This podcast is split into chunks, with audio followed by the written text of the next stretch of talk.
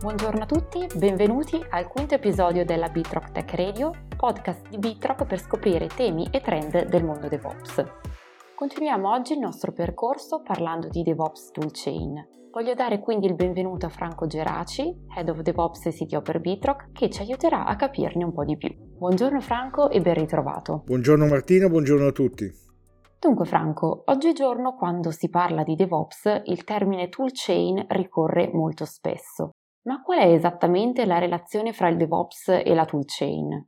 Allora, cara Martina, il, la toolchain fondamentalmente è la catena di strumenti che consente di dare compimento pratico a quella che è una serie di pratiche che vanno dal famoso impatto culturale sull'organizzazione dell'azienda eh, fino a l'ultimo bit che bisogna percorrere per portare una funzionalità all'utente finale. In mezzo a tutto questo ci sono l'equivalente tipo immaginare di una catena di produzione e all'interno di questa catena di produzione ci sono vari strumenti che concorrono ognuno per le proprie funzionalità a osservare quello che sta accadendo, a verificarne la qualità, a comporre le componenti in modo sicuro e a fare in modo che tutte le gli elementi che compongono questa catena di montaggio arrivi dal codice scritto dall'ingegnere che fino a quando non arriva all'utente finale, sia questa una nuova funzionalità,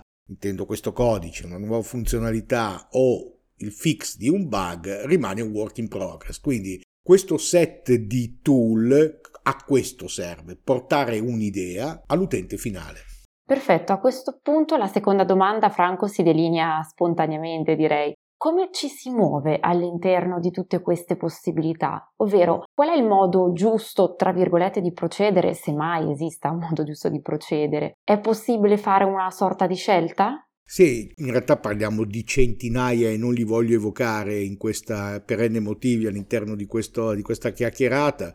Sono centinaia di strumenti, ognuno di quali dichiara di essere il migliore per effettuare una determinata funzionalità. La realtà è che non esiste un eh, proiettile d'argento che vale per tutte le situazioni, ma è molto molto importante capire come funziona l'organizzazione, come funziona il business, che cosa è importante all'interno di questo business, che, quali sono gli indicatori principali da tenere sotto controllo e quindi è difficile dire che parlo di nomi open source, Prometheus è meglio di altri strumenti piuttosto che Kubernetes è sempre la soluzione. È sempre un tailor made, bisogna capire mettere la testa nel momento del design e capire quali sono i veri obiettivi dell'iniziativa DevOps all'interno dell'azienda.